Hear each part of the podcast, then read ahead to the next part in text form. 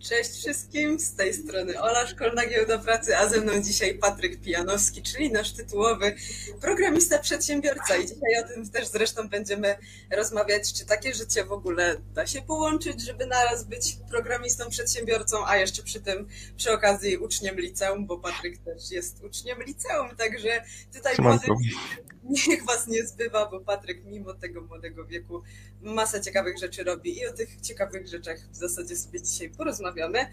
Także jeszcze zanim zaczniemy, to ja już wam, drodzy widzowie, powiem, że komentarze są dla was. Komentarze są dla was, także jeśli od razu będziecie mieli jakieś pytanie, od razu je piszcie na czacie, żeby ono czasem nie uciekło. Z głowy może wylecieć, a tak to będę tu już miała i pod koniec z Patrykiem na te wasze pytania odpowiemy. Także jak najbardziej zadawajcie na czacie i pod koniec takie krótkie Q and A sobie zrobimy. Jeszcze zachęcam do obserwowania naszej Szkolnej Giełdy Pracy, bo za tydzień też na przykład mamy webinar z kolei o tematyce prawniczej, także dla każdego coś dobrego. Teraz I T, za tydzień prawo. No i cóż, cóż Patryku, zacznijmy może od tego, że bardzo ci dziękuję, że zgodziłeś się tutaj do nas przyjść i ze mną na webinarze porozmawiać. Pierwsza taka sprawa, w zasadzie najważniejsza, żeby nasi widzowie mogli cię trochę poznać. Powiedz nam, czym ty się tak w ogóle zajmujesz? W sensie, jakie inicjatywy po kolei rozwijałeś? Jak to u ciebie wyglądało, że, że się rozwijałeś tak naprawdę? Okej, okay, jasne. To jeszcze raz siemanko i również dziękuję za zaproszenie. Bardzo miło mi, że mam okazję tu z wami być i opowiedzieć trochę więcej o I T, o sobie i o tym, co robię. Odpowiadając na twoje pytanie, ja zaczynałem gdzieś mniej więcej już w dwa tysiące siedemnastym roku swoją całą karierę. Wtedy zaczynając interesować się drukarkami trzy D, elektroniką, przez no, takie, to była chęć tworzenia jakichś tam rozwiązań, jakichś robocików, jakiejś elektroniki zwyczajnej, którą rozwijałem i którą tak do dwa tysiące osiemnastego roku się bawiłem, tworząc właśnie różnego rodzaju rozwiązania, tworząc kolejne drukarki trzy D, uciekając ze szkoły, żeby je robić, ale w tym samym czasie organizując też konferencje. No i tak właśnie w dwa tysiące siedemnastym roku zorganizowałem konferencję Upuszczę Conference, na której był m.in. Rosław Gowin czy Bartosz Czołkowski, czyli prezes Mastercardu. I to było takie, takie duże wydarzenie organizowane na A S P w Warszawie. Gdzieś tam po roku zaczęliśmy się bawić jeszcze trochę więcej w technologię i w ogóle chciałem odejść trochę od takiej polityki, od gdzieś tam tych wszystkich rzeczy, które są powiązane z e, stricte takim biznesem e, kupieckim, a bardziej przejść w technologię i to, co jest innowacyjne. W związku z czym stworzyłem fundację TechSesh. E, to był wtedy projekt nazwany Story, który wygrał Srebrnego Wilka, e, czyli najlepszy projekt w mazowieckim teoretycznie. E, I tak właśnie tam też prezentowałem swój projekt drukarki trzy D kolejny. Tam też udało nam się zebrać około czterysta osób na, w Centrum Kreatywności Targowa w Warszawie z całej Polski, które się zjechało. Partnerami wydarzenia byli m.in. Ministerstwo, Ministerstwo Cyfryzacji, czy też I N G, czy wiele innych ciekawych firm, Google na przykład również.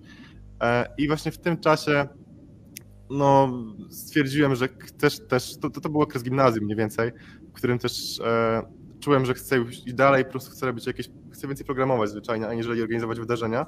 No i tak się trochę wdrożyło Wdrożyły olimpiady informatyczne, jakieś e, też e, konkursy, które później z mniejszymi lub większymi sukcesami kończyłem.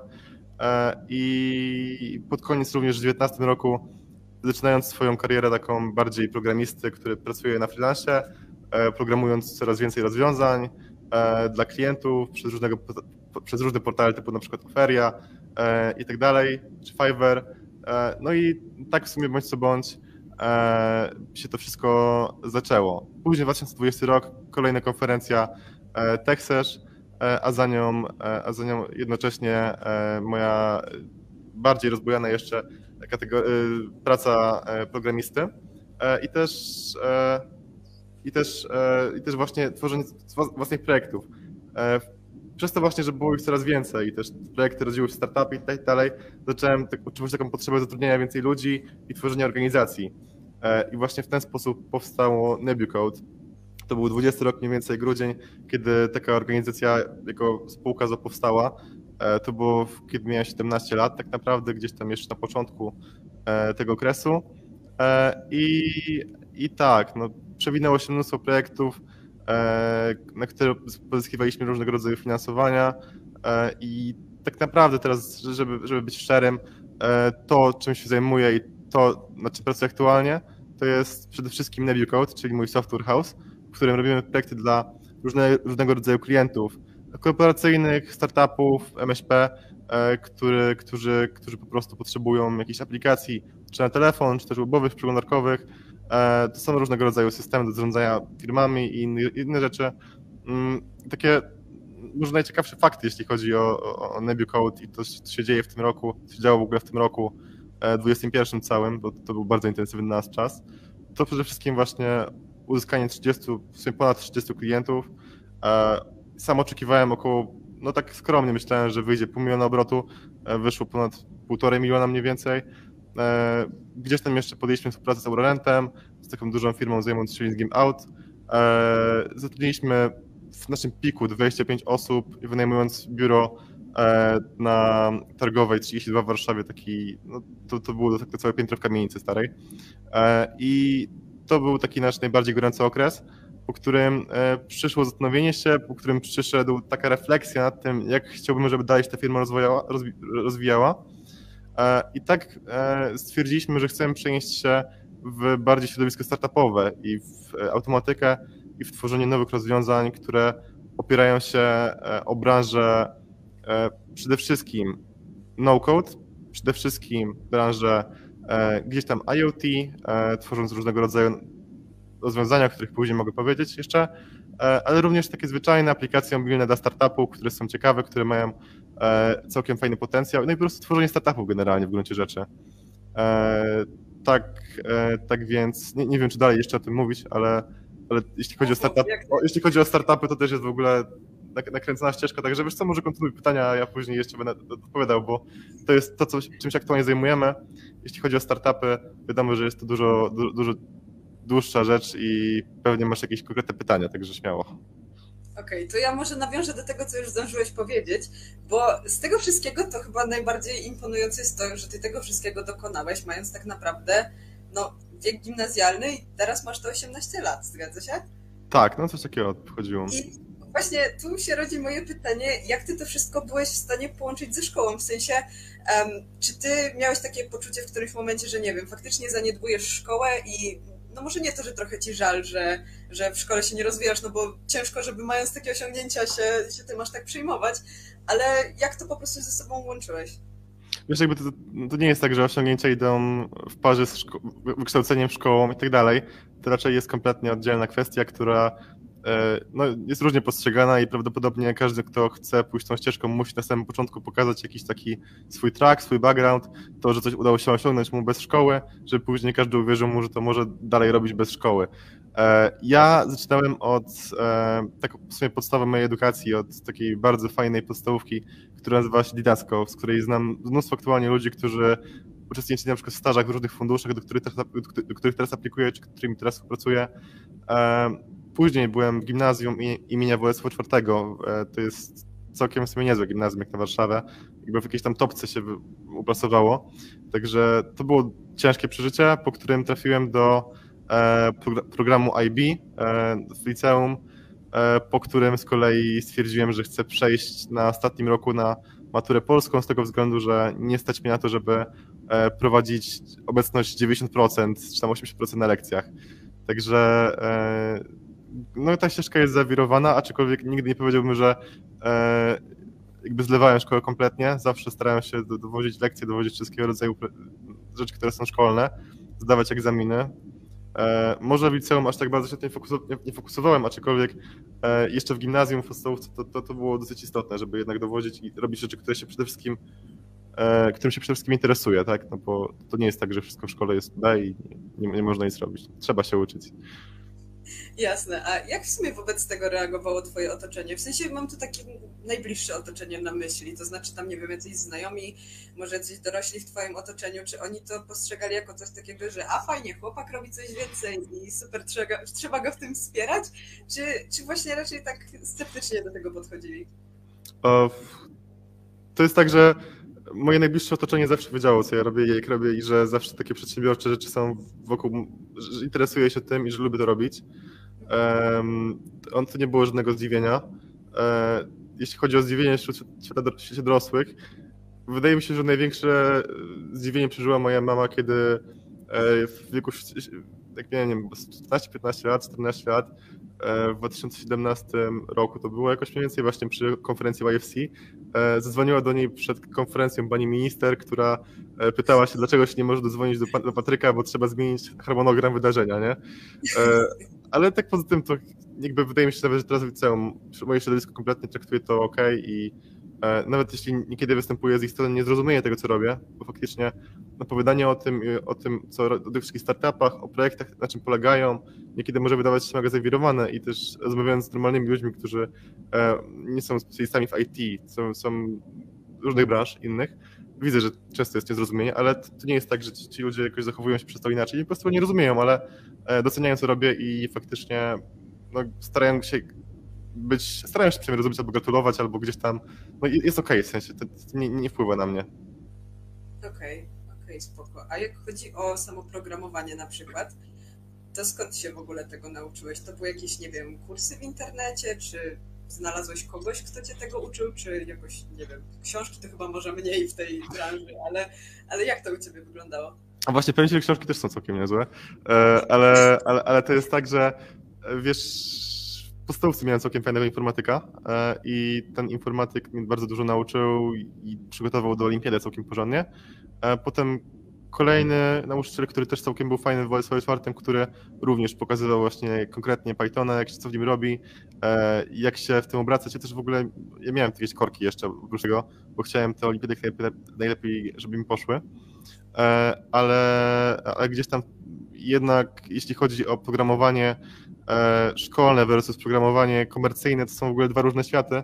Programowanie szkolne pod olimpiady i pod jakieś takie konkursy informatyczne to jest coś, czego w ogóle bym w życiu nie, nie, nie mógł porównać, bo pod szkołę mamy zadania, które są stricte algorytmiczne, które polegają na know-how matematyki po prostu, to jak się, znajomości matematyki w większości, albo tego, żeby po prostu algorytmicznie myśleć, umieć przekształcać liczby binarne, czy no, po prostu znajomości tego typu e, rzeczy, aczkolwiek nie mają żadnego wspólnego z nowoczesnymi technologiami, których używa się na co dzień w aplikacjach jakikolwiek. Bardzo proste porównanie. W szkole ciśnie się na C plus plus, kiedy tak naprawdę większość rynku stoi na Node.jsie, na JavaScriptie, o którym się w ogóle nie mówi w szkole. Um, albo, nie wiem, mówi się kompletnie jakoś przechodząc przez to i nie myślisz w ogóle o tym. E, tak samo na przykład jak teraz, no chociażby ten żółw w podstawówce, którego się uczy, nie wiem czy to jeszcze jest, ale no, albo Python, tak? Python jest oczywiście fajną rzeczą bardzo, e, która znając podstawy tego, to jest, to jest bardzo ważna rzecz, żeby znać, żeby móc później, później ogarniać ewentualnie data science w jakimś stopniu, czy też tworząc jakieś, jakieś, jakieś backendowe rozwiązania większe. To jest bardzo fajna rzecz, aczkolwiek wciąż moim zdaniem nie, nie należy takiego nacisku podejmować na algorytmice i na matematyce w tym wszystkim, no bo osoby, które mają tego talent i które interesują się faktycznie albo chciałyby zainteresować tworzeniem aplikacji mobilnych, webowych i tak dalej, no, są od tego oddalane po prostu i, no i od razu myślą, że skoro nie potrafią rozwiązać zadania, w którym no nie wiem, to jest jakieś skomplikowane zadanie matematyczne, które polega na zasymulowanie jakiejś, nie wiem, gry karcianej czy planszówki, które polega na wyliczaniu modulo z jakichś tam założeń, no nie, nie, to nie jest programowanie. Tak to nie, nie wygląda. Aktualnie używa się, jeśli chodzi o takie technologie topowe, które polecałbym się uczyć i od których bym w sumie myślał, żeby zaczynać, to przede wszystkim jest JavaScript, z którego później można śmiało wyjść na Reacta, na Vue, chociaż React jest dużo przyjemniejszy.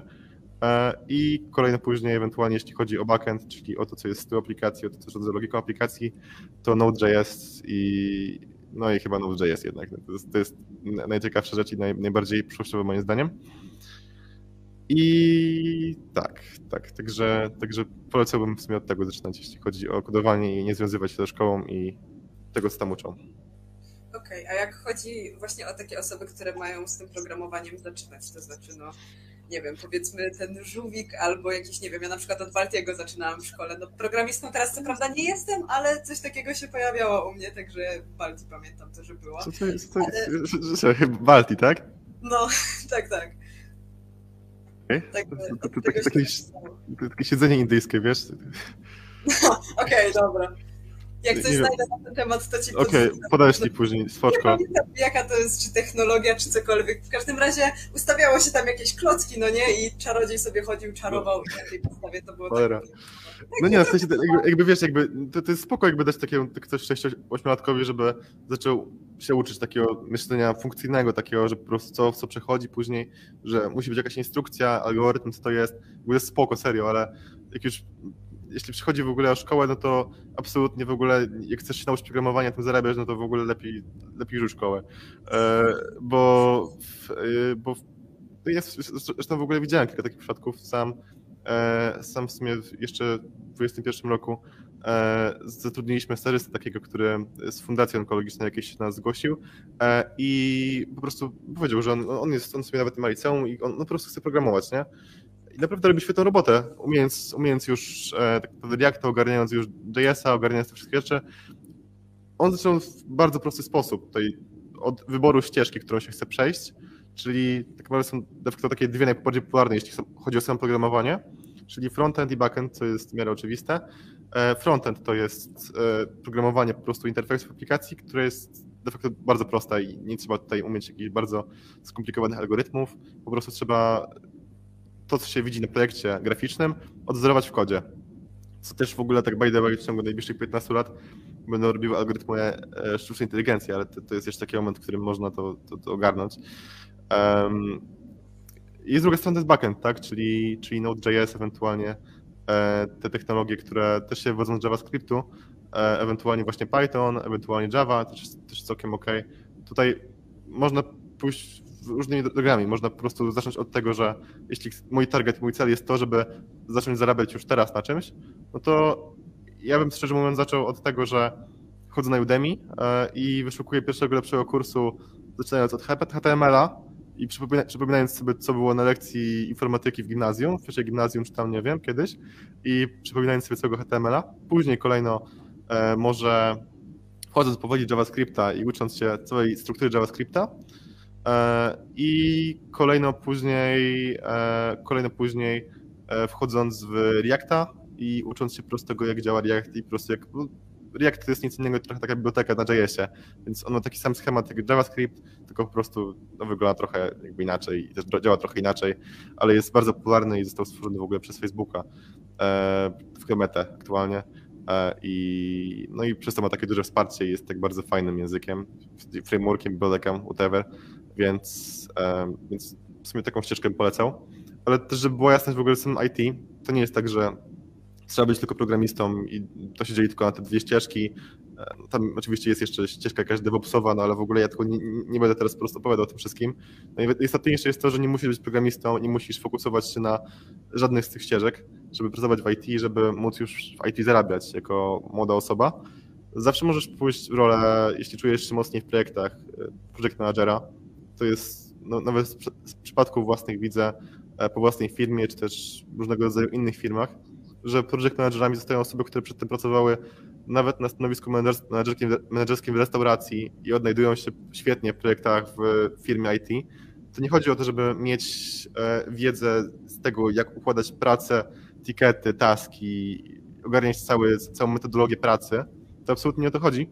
Chodzi o to, żeby mieć schematyczne, jakby schematy działania z ludźmi, umiejętności miękkie, czyli na przykład to, że załóżmy, że pracownik czegoś nie zrobi, jak go potraktować, spóźniamy się z terminem, co robić, albo na przykład z drugiej strony pracownik nie chce czegoś zrobić, albo na przykład jak zmotywować pracownika, jak z nim działać, jak zrobić tak, żeby pieniądze były na czas. To jakby te wszystkie elementy składają się właśnie na to, jak jest, jakim jest się project managerem, więc jeśli się czuje kompetencje w tych dziedzinach, można im zostać. Można też zostać spokojnie na przykład copywriterem, jeśli czujesz się mocniej w pisaniu treści, to też jest całkiem fajna rzecz, której ludzie zarabiają duże pieniądze, czy też na przykład grafikiem, jeśli czujesz się mocniejszy w rysowaniu, nawet nie rysowaniu de facto, ale projektowaniu interfejsu użytkownika, czyli układaniu guzików w odpowiednim miejscu i czujesz, że jakby wydaje ci się, że ogarniasz, jak powinna wyglądać aplikacja, no to rób to, to jest tak proste. Nie musisz mieć żadnych kursów do... Oczywiście możesz zrobić sobie kurs z Scruma, czy z jakichś innych rzeczy, będąc P M em, czy na przykład na Udemy poznajdować jakieś kursy od Adobe'ego z projektowania graficznego, ale to, to w ogóle nie o to chodzi. To, to, to jest coś, coś takiego, co moim zdaniem każdy znajdzie kompetencje w I T, to co będzie chciał robić, tylko po prostu musi chcieć, musi znaleźć taki trochę swój, swój, swój core, to co, co by chciał robić. To takie, takie proste i takie trudne dodatkowo.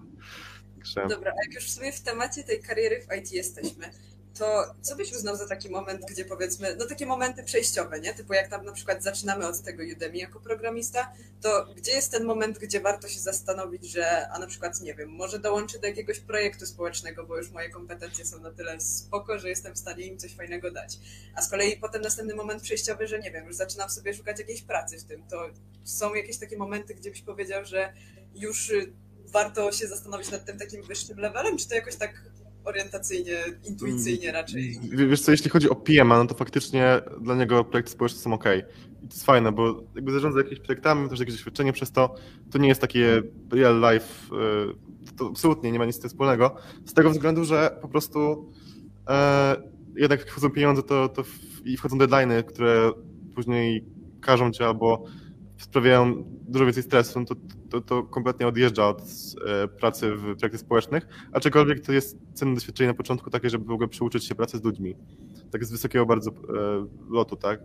Um, a jeśli chodzi o programowanie programistów, to tutaj i tak samo w ogóle tego, tego samego co P M a, też się copywritera, grafika, to jest kompletnie dla niego okej, a jeśli chodzi o programistów, e, grafików częściowo, to na pewno, jeśli chce się, celem jest osiągnięcie szybkiej kariery w I T i szybkie po prostu zaczęcie programowania, na przykład już od pół roku, rok od zaczęcia nauki, to najszybszą ścieżką jest wejście na bootcamp, czyli na jakiś tam intensywny kurs, który trwa jakiś okres czasu, na przykład takie robią CoderSlab na przykład, czy tam jest teraz jakiś tam Max kurs, coś tam, takie są kursy, one mają taką trochę memiczną historię, jeśli chodzi o I T. Czasami ludzie faktycznie, programiści, szefowie firm I T myślą o tym jako takim, takim źle wcielonym, ale nie do końca tak jest i często jeśli osoba jest ogarnięta i chce się jej pracować w tym i złapała zajawkę, naprawdę możesz szybko znaleźć pracę. Ale, ale tak, tak, tak, tak wracając jeszcze do pytania, to jeśli chodzi o projekty społeczne dla programistów też w sumie chyba doradzał jednak, bo to nie jest coś, co da ci szybki jakiś tam szybki paw do bycia programistą. Bardziej, bardziej bym myślał o takim ostatecznym wypadku projektach za udział, czyli wchodzi się na przykład na startupy i tak dalej, ktoś ma pomysł i po prostu robi się founders agreement i później te udziały przychodzą do programistów w jakimś tam stopniu. Albo z drugiej strony, czyli w sumie ty wkładasz swój know-how, swój, swój czas, jest jakiś tam udział, ewentualnie po jakimś czasie, jak projekt otrzyma finansowanie, możesz otrzymać też jakąś pensję, ale generalnie jeśli chcesz się złapać stabilną pracę na etacie w I T, jako programista, no to dużo wygodniej jest, na, jest pójść na bootcamp, czy też przyuczyć się samemu na Udemy czegoś, e, ewentualnie później wchodząc i, i tworząc po prostu jakieś własne projekty, na przykład możesz stworzyć, możesz sobie wymyślić projekt na przykład um, aplikacji dla twoich treningów, które robisz, albo aplikacji no, jakiejkolwiek, którą sobie wymyślisz, społecznościowej dla swojej uczelni, czy no, literalnie czegokolwiek, co później opublikujesz na GitHubie, czyli takim miejscu, w którym publikują programiści swoje osiągnięcia, swoje kody, pokazują, że są aktywni od jakiegoś czasu, dodając po prostu commity na, na serwer. Um, jakby to jest lepsza droga i to jest najszybsza droga.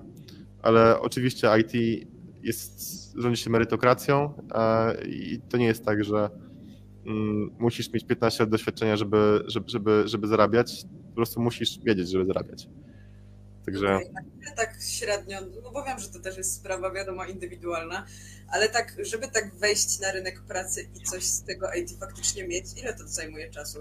No tak zakładając, że jesteśmy tak średnio zaangażowani w to, że wiadomo, nie siedzimy dni i nocy nad tym, nad tą nauką programowania, tylko tak, no powiedzmy właśnie jesteśmy w liceum, no nie, jesteśmy uczniem i po szkole się chcemy uczyć programować, to ile nam to zajmie, żeby się dostać na rynek pracy i faktycznie coś z tego mieć? Okej, okay, załóżmy, że zakończymy liceum, e, jesteśmy w trzeciej klasie liceum, kończymy liceum, zdaliśmy, nie zdaliśmy maturę, whatever e, i chodzimy i mówimy, chcę być programistą, chcę być junior deweloperem, załóżmy, najłatwiej pewnie będzie jednak wejść na frontend, chociaż jest dużo większa konkurencja, czyli junior frontend deweloperem chcę być, piszącym w Reactie e, i umiejącym już coś.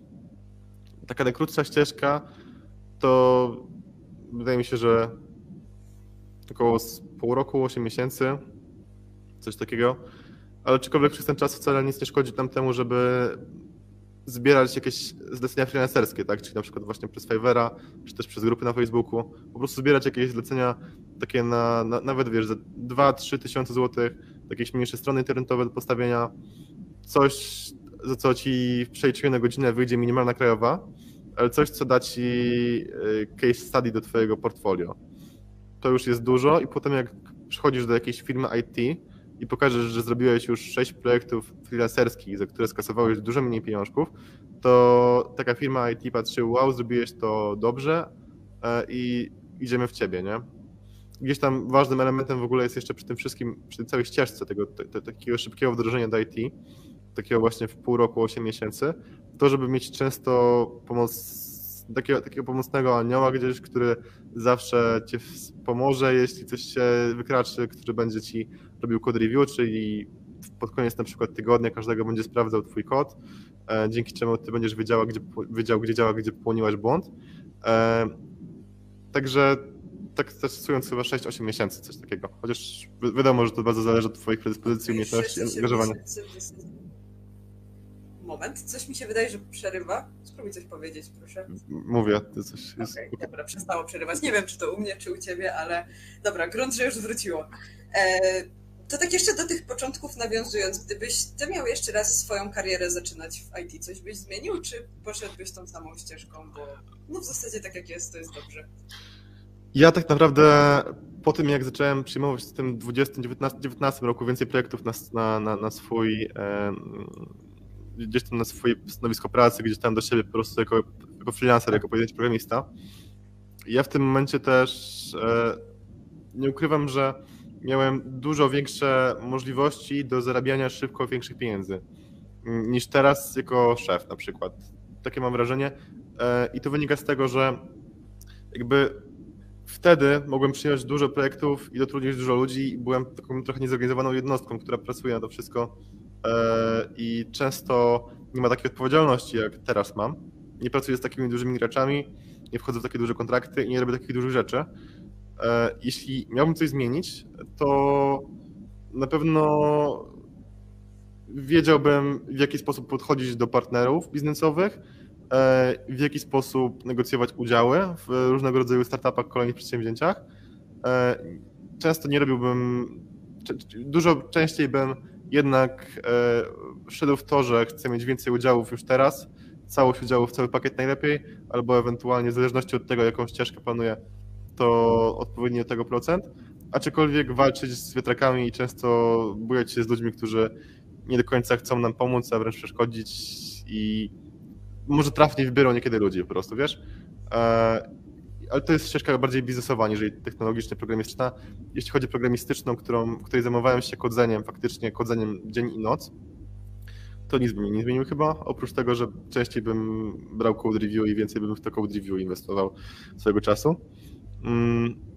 No ale tak biznesowo później, wchodząc już w software house i coraz więcej klientów i coraz więcej projektów, które mam, od których oczywiście też mam marżę, aczkolwiek no, to jest ciężej skupić się na wielu projektach jednocześnie i zaopiekować się projektem jednocześnie, aniżeli, aniżeli pracując jako freelancer nad jednym w jednym czasie, tak, przyjmując po prostu do kolejki kolejne. Także co bym zmienił chyba jeszcze raz, to, to, to podejście, skupienie się, więcej przygotowania może, uważa, uwaga na ludzi, z którymi pracuję, tak podsumowując. Okej, okay, dobra. A jak już w sumie weszliśmy na ten wątek biznesowy, to jeszcze cię chciałam zapytać, jak ci biznesmeni, to znaczy no, ci ludzie, z którymi teraz masz okazję pracować, tutaj właśnie raczej ci przedsiębiorcy i tak dalej, oni na ten twój wiek patrzyli tak raczej nieufnie, że może niekoniecznie od początku będziemy go brali na poważnie, czy właśnie na odwrót, czy że raczej byli od początku zafascynowani, że taki młody, no i taki utalentowany, to że od razu idziemy w tą, idziemy w tą współpracę. Jak to wyglądało? O, od samego początku nie mówiłem tego, ile mam lat. I to działało trochę. Na LinkedInie, no, w, pierwszej, na, na LinkedInie w pierwszej kolejności się po prostu usuwa zakładka liceum, zakładka edukacja, bo się jej zwyczajnie nie ma, ewentualnie daje się kursy jakieś.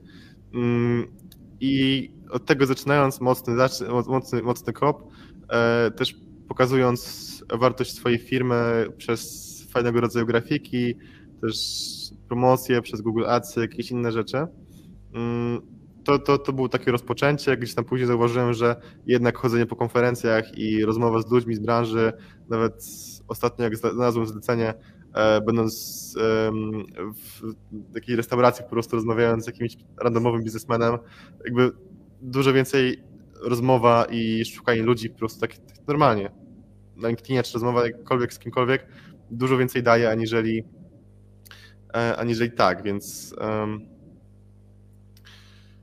jeśli chodzi o biznes i to, co bym zmienił, to, to nad czym pracował i jak w ogóle ci biznesmeni się, się, się ze mną komunikowali, Nie, nie, nie, nie było żadnych przeszkód, tak powiem, może po prostu. Jakby oni nie wiedzieli o tym na samym początku, później jak dowiedzieli się, trochę zdziwieni byli, ale już wtedy był jakiś produkt, który mogłem pokazywać i no i de facto jakoś tak to naturalnie trochę weszło. Okej, dobra, a z kolei tak przyszłościowo patrząc, to jak widzisz swoją i swoją przyszłość i przyszłość na przykład no-code? Nie wiem, będziecie zmieniać kierunek? Znaczy, o ile w ogóle możesz i chcesz o tym powiedzieć, w jakim kierunku planujecie iść? Czy, czy nawet ty sam jako osoba, jak planujesz dalej ten rozwój pociągnąć? Jeśli chodzi o no-code, tutaj też nie, nie mamy zbyt dużo pewnie do ukrycia. I no-code dotychczas właśnie zajmowało się produkcją aplikacji mobilnych, webowych, i tak de facto zostanie. Gdzieś tam będziemy prawdopodobnie jako samo no-code przyjmowali coraz mniej zleceń na niższych kwotach, raczej skupili się będziemy na wyższych kwotach, ewentualnie po prostu z tymi partnerami pracą, a mniej wchodzili właśnie w mniejsze projekty. To wynika z tego, że chcemy skupić się na takich quality projektach, a z drugiej strony znaleźć capacity, znaleźć przestrzeń, żebym ja znalazł de facto przestrzeń jako osoba do podjęcia się nowego wyzwania, które stawiłem sobie mniej więcej już de facto dwa lata temu i które gdzieś tam zawsze mi bardzo przyświecało, ale nie wiedziałem, jak w ogóle ubrać to w słowo, jak tym wszystkim zarządzić. Ale przez te dwa lata nauczyłem się dużo i teraz już wiem. A mianowicie to, co powiedziałem na początku, czyli no-code i to, jak ta branża wygląda i to, jak chcę po prostu kształtować tę branżę tak naprawdę. No-code to jest nic innego jak zastąpienie programistów aplikacją, która potrafi kodować za ciebie, w dużym skrócie. Czyli są takie na przykład aplikacje, jak na pewno kojarzycie, Wix, Webflow, Bubble, Bubble może nie, ale Wix na pewno, to, jest, to było nawet w telewizji tyle było tego reklam. Eee, czy na przykład Funka, bo a, a, tam jeszcze jest, no Brawo teraz powstało jeszcze, Adalo, tego jest sporo. Co by nie wymieniać, to najbardziej się kojarzy Webflow i Wixa, bo są najstarsze i ewentualnie Bubble. Chcemy stworzyć konkurencję właśnie tych rozwiązań, takie konkurencyjne rozwiązania, które pozwoli użytkownikom na stworzenie aplikacji mobilnej, webowej w ciągu kilku godzin, którą Software House stworzyłby przez kilka miesięcy. No i pewnie teraz się tak można zdziwić, tak? Czemu mówię to ja, czyli właściwie szybko rosnącej firmy I T, gdzieś tam programista i współautor aplikacji. No nie wiem, czy upadł na głowę, nie? Czy, czy chce zabić rynek, który mnie karmi. No to nie jest do końca prawda, a chodzi tu o to, żeby dać pracę programistom, którzy już teraz są na rynku, zmniejszyć owszem popyt na junior deweloperów, ale pójść w kierunku tego, żeby jednak ci seniorzy zajmowali się najtrudniejszymi zagadnieniami, a jednak żeby te proste aplikacje typu na przykład dla trenerów personalnych, tam aplikacje na przykład dla o nie wiem, jakieś do, do zarządzania firmami, piekarniami, nie wiem, czymkolwiek. Teraz mieliśmy jakiś case y, też aplikacji prawniczych, jakieś do zarządzania firmami, no, tego typu rzeczy właśnie, ale też dla startupów, y, żeby te właśnie aplikacje mogły być tworzone y, przez osoby, które, two, które chcą tę aplikację, które zlecają tę aplikację, tak? Czyli na samym początku gdzieś tam wypełniam kwestionariusz, układam schemat blokowy aplikacji, tak trochę jak w Scratchu, na przykład, czy tak jak powiedziałaś właśnie w tej śmiesznej aplikacji z czarodziejami i żeby to po prostu układając później móc wydeployować, opublikować do Google Play, App Store, czy też jako aplikacja webowa, czyli w dużym skrócie to, czym bym się chciało sobie się teraz zająć, to jest nowy startup, nowa firma, która wchodzi w no-code, która jest wspierana przez Software House, który już teraz ma jakieś osiągnięcia, który teraz zdobył już sporo, który ma teraz ludzi, który ma teraz potencjał na to, żeby ewidentnie ma know-how, żeby stworzyć tą drugą aplikację, to drugie narzędzie. Więc, więc tak to wygląda z wysokiego lotu. jeśli chodzi o moje personalne plany, one się mocno wiążą z tymi projektami, z Software House'em też, z, szczególnie z, to, z tym narzędziem.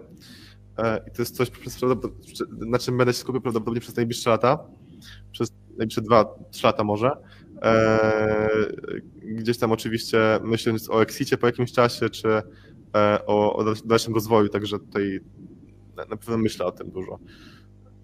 Także to jest, to jest mój fokus i to jest to, na czym się będę fokusować. Okej, okay, dobra. To na razie trochę nas wytrącę z tematu, bo przypomnę jeszcze naszym widzom, że sekcja komentarzy dla Was, moi drodzy, cały czas otwarta. A już jesteśmy raczej bliżej końca niż początku, także zachęcam Was szczególnie teraz, że jeśli po tym wszystkim, co teraz od nas usłyszeliście, macie jakieś pytania do Patryka, jak najbardziej piszcie. To jest, to jest ten dobry moment, żeby zacząć pisać na czacie. Nie będę Was tutaj absolutnie poganiać, bo jeszcze sobie chwilę z Patrykiem porozmawiamy, ale jak najbardziej już myślcie. Jeśli ktoś coś z Was przyszło Wam do głowy, to jak najbardziej zachęcam. A Patryk, Ciebie jeszcze teraz tak zapytam, totalnie odchodząc od tematu przyszłości i tak dalej, przenosząc się teraz do teraźniejszości. Um, jak myślisz sobie o tym, czy masz jakiś taki nawyk człowieka sukcesu, jeśli można to tak nazwać w cudzysłowie, e, którego wprowadzenie mogłoby przynieść korzyść młodym, no nie tylko myślę jako tak do programowania, czy, czy generalnie do tego rozwoju takiego fajty, tylko tak w ogóle do stosowania w życiu, co, co ci tak, nie wiem, może jest jakaś taka rzecz, która tak szczególnie ci zapada w pamięć, że gdyby nie to, to nie zaszedłbyś tu, gdzie jesteś teraz. Mm. Każdy ma swoją drogę pewnie i na pewno nie można poddać się temu, co mówi szkoła, co, co, co, co mówią gdzieś tam ludzie wokół ciebie. Jeśli wierzysz w to, co robisz, to, to, to, to jednak warto szkołę i rób to, co chcesz robić. To jest pewnie taka pierwsza rzecz, a po drugie na pewno w tym wszystkim i w tym całym procesie pomaga sport i to, że uprawia się go regularnie, to, że nawet robi się regularne ćwiczenia, które oczyszczają mózg gdzieś tam z tych wszystkich, z tego wszystkiego stresu, tych wszystkich zajęć, które się ma wokół tego wszystkiego, także takie chyba dwie najprostsze rady, które każdy mógł yy, znać, także. Okej, okay. Dobra, mamy jedno pytanie na czacie, także o. Pozdrawiamy Jakuba Krosowskiego za zaangażowanie się jako pierwszy w pytania. I pytanie brzmi tak, czy języki programowania są do siebie podobne? To znaczy, czy znając jeden język dużo łatwiej się jest nauczyć kolejnych? W gruncie rzeczy to to tak i nie, nie? Bo e, masz różnego rodzaju języki, masz różne zastosowania. Trochę zależy od zastosowania tych języków, e, ale na pewno znając jakieś tam myślenie algorytmiczne jest łatwo to zrobić. E, gdzieś tam myślenie właśnie e, na przykład na przykładzie, tak, znając Pythona, łatwiej dużo będzie nam się później e, albo inaczej, znając C plus plus będzie dużo łatwiej nauczyć, nauczyć później Pythona, ale to jest w zależności od tego, jakie potrzebujemy zastosowanie, tak? Jeśli znamy na przykład C plus plus, też naprawdę bardzo łatwo będzie nam się nauczyć na Java, ale za to jeśli chodzi o JavaScript, to na pewno on ma dużo cech składowych z tych poprzednio wymienionych, ale, ale no wiadomo, że jednak to jest oddzielna składnia, trochę inna składnia, no i później wchodząc na przykład takiego Reacta, e, fajnie znać J S a, aczkolwiek no, są, są różnego rodzaju są różnego rodzaju opinie, także ciężko jest mi trochę się wypowiedzieć na ten temat. Na pewno mogę powiedzieć, od czego można zacząć i w jakim kierunku można iść, ale czy jest łatwiej, czy jest trudniej, no, trudno powiedzieć też, nie? Znam, znam case'y, które pokazują, że można po prostu wejść do I T, nauczyć się J S a, Reacta i później wymiatać, eee, gdzieś tam może jeszcze Node.js a i później wymiatać, ucząc się kolejnej biblioteki. A znam case'y, że osoba zna, nie wiem, Assemblera, Cobola, C plus plus i tysiąc innych języków, a później nie może kompletnie wejść w JavaScripta, bo, bo to jest kompletnie inne myślenie, nie? Trochę zależy od struktury i od tego, co się chce robić. To jest takie pytanie mocno indywidualne. Okej, okay, dobra, mamy jeszcze jedno pytanie, tym razem od Szymona, także dziękujemy Szymon za pytanie, a brzmi ono tak. Jak to jest z rynkiem gier? Łatwo programować gry, nauczyć się i aktualizować nową wiedzę? I ja się nie zajmuję game devem, to pewnie bardziej pytanie do Wiki Wójcik, e, która u was też chyba była, ale e, jeśli chodzi o sam game dev, to no, na pewno zacząć po prostu od, e, od e, no chyba podstaw jednak, czyli tam nie, nie jestem pewien, w czym się programowało e, w Unity, chyba, chyba tam C plus plus, coś takiego, czy tam C Sharp, chyba C Sharp. No ale na pewno jak już znasz, znasz C, znasz C plus plus, czy tam C Sharpa, no to jest ci później dużo łatwiej. trudno mi jest odpowiedzieć oprócz tego tak naprawdę. Na, na pewno ważna jest architektura w grach, zaplanowanie gry, tak samo jak każdego projektu w I T. Mm, także no, Redek jest otwarty, można robić wiele rzeczy i można, e, można programować w różnego rodzaju sposoby też. Także. Okej, okay, dobra. Zachęcam do zadawania większej ilości pytań. E, odpowiemy za chwilkę, bo ja mam jeszcze teraz jedno pytanie, także e, widzowie, moment dla was, żeby jeszcze napisać jakieś pytanie na czacie i ewentualnie zaraz je przeczytam. E, a moje pytanie jeszcze do ciebie, Patryk. E, czego młodzi, którzy chcą pracować w I T, o tym I T nie wiedzą? Tak generalnie, co byś tak... nie mają po prostu o tym pojęcia i ewentualnie skąd brać wiedzę na ten temat. To znaczy, wiesz, no już nie samą merytorykę, jak programować i tak dalej, ale coś może spoza tego jest takiego. Okay. E, naprawdę spotykałem się z już wieloma opiniami też młodych osób, że e, sobie takie dwie rzeczy. Spotkałem się z jedną opinią, która mnie przeraziła, e, że jak nie zdam matury z informatyki, to nie jestem w stanie zostać programistą. I poważnie coś takiego usłyszałem od swojego kolegi ze szkoły i naprawdę później miałem cały dzień zwalony kompletnie, że ludzie mają takie kompletnie nastawienie na tego, bardzo jest przykre.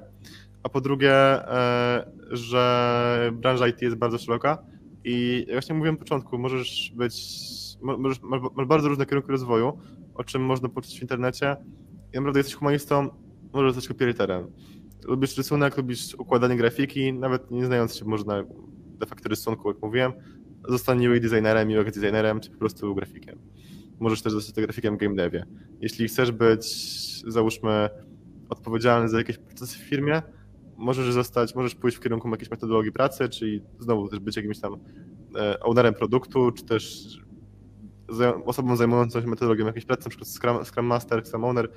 Jest, jest sporo takich stanowisk, ale też również, jeśli w ogóle nie masz nic wyżej wymienionych, a chciałbyś w to jakoś wejść, możesz na przykład zostać chociażby na samym początku e, gdzieś tam testerem manualnym, czy też, czy też po prostu pójść w kierunku e, takiego po prostu systematyzowania pracy ludzi, tak?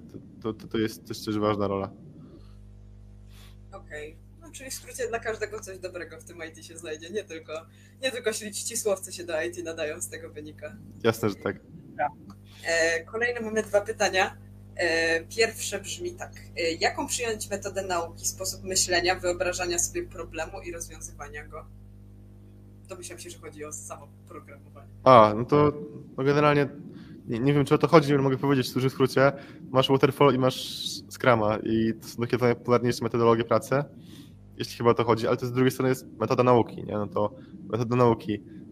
Jeśli chodzi o metodę nauki, no to na pewno po prostu idziesz, wchodzisz na Udemy czy tam na bootcamp, to są dwie możliwości. Jeśli chodzi o metodologię samej pracy, no to no, masz właśnie te dwie główne, czyli Waterfall i Scrum, z czego Waterfall każdy od razu odrzuca, bo jest do robienia domów, a nie do programowania.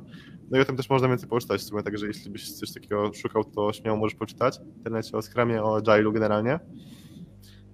Sam, sam Agile opiera się o też całkiem fajny sposób podejścia do problemów, do wyobrażania sobie tasków, wyobrażania sobie funkcjonalności danego produktu, danych aplikacji.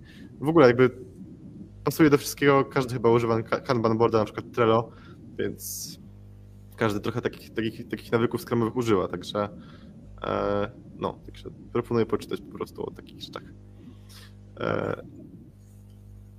I jak na ten moment w zasadzie ostatnie pytanie, ale być może coś się już... Ojej. To nie to.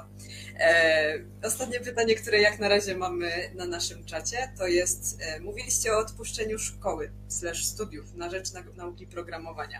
Czy to na pewno bezpieczne pod względem budowania kariery? No zależy jakiej kariery, no nie zostaniesz w ten sposób ekonomistą, nie? Zostaniesz programistą w takim, w takim wypadku, e, ale no generalnie no i tak fajnie jest dać maturę z fajnym wynikiem, fajnie jest pójść na, na pewno fajnie jest pójść na studia jakieś informatyczne, informatyka czy coś takiego. Znając ludzi po informatyce, jakby też w ogóle nawet widząc jak to wygląda, zatrudniając przedtem osoby, które są studentami na kierunkach informatycznych w Warszawie i zatrudniając też osoby, które uczyły się własne, w własnym zakresie, chodząc na jakieś uczelnie, które miały po prostu tylko i wyłącznie zapełnić, um, inaczej po prostu miało być formalność, tylko i wyłącznie potwierdzenie formalności, albo w ogóle nie chodzą na żadną uczelnię. Zdecydowanie osoby, które poświęcają więcej czasu na praktykę, mają lepszą jakość kodu i mają lepsze myślenie na temat i lepszy, lepiej go tworzą. Aczkolwiek na pewno są jakieś plusy informatyki, studiów informatycznych, na pewno możesz nauczyć się więcej o tym, czym jest informatyka, pewnie o tym, jakie są dziedziny tego wszystkiego. W sensie prawdopodobnie informatyka jest, albo w ogóle studiowanie, studia są dla osób, które nie do końca wiedzą, co chcą iść jeszcze i szukają jakiejś tam swojej drogi. Także okay. czy, jest, czy jest bezpieczne? Nie wiem. Zobaczę. Pytania z czatu w zasadzie wydaje mi się, że mamy wyczerpane. Nikt już nic więcej się nie odzywał, także myślę, że wszystko, co już było niejasne albo mogliśmy jeszcze dopowiedzieć, to dopowiedzieliśmy. Także cóż, Patryku, jeszcze raz serdecznie Ci dziękuję za przyjęcie naszego zaproszenia i za bardzo ciekawy webinar z nami. Widzowie, Wam dziękuję za obecność, za uwagę, za wszystkie te pytania, które nam zadaliście na czacie. No i cóż, no widzimy się za tydzień na kolejnym webinarze. I co, do zobaczenia. Dziękujemy Wam bardzo. Cześć. Dzięki, Krzysztof. Cześć.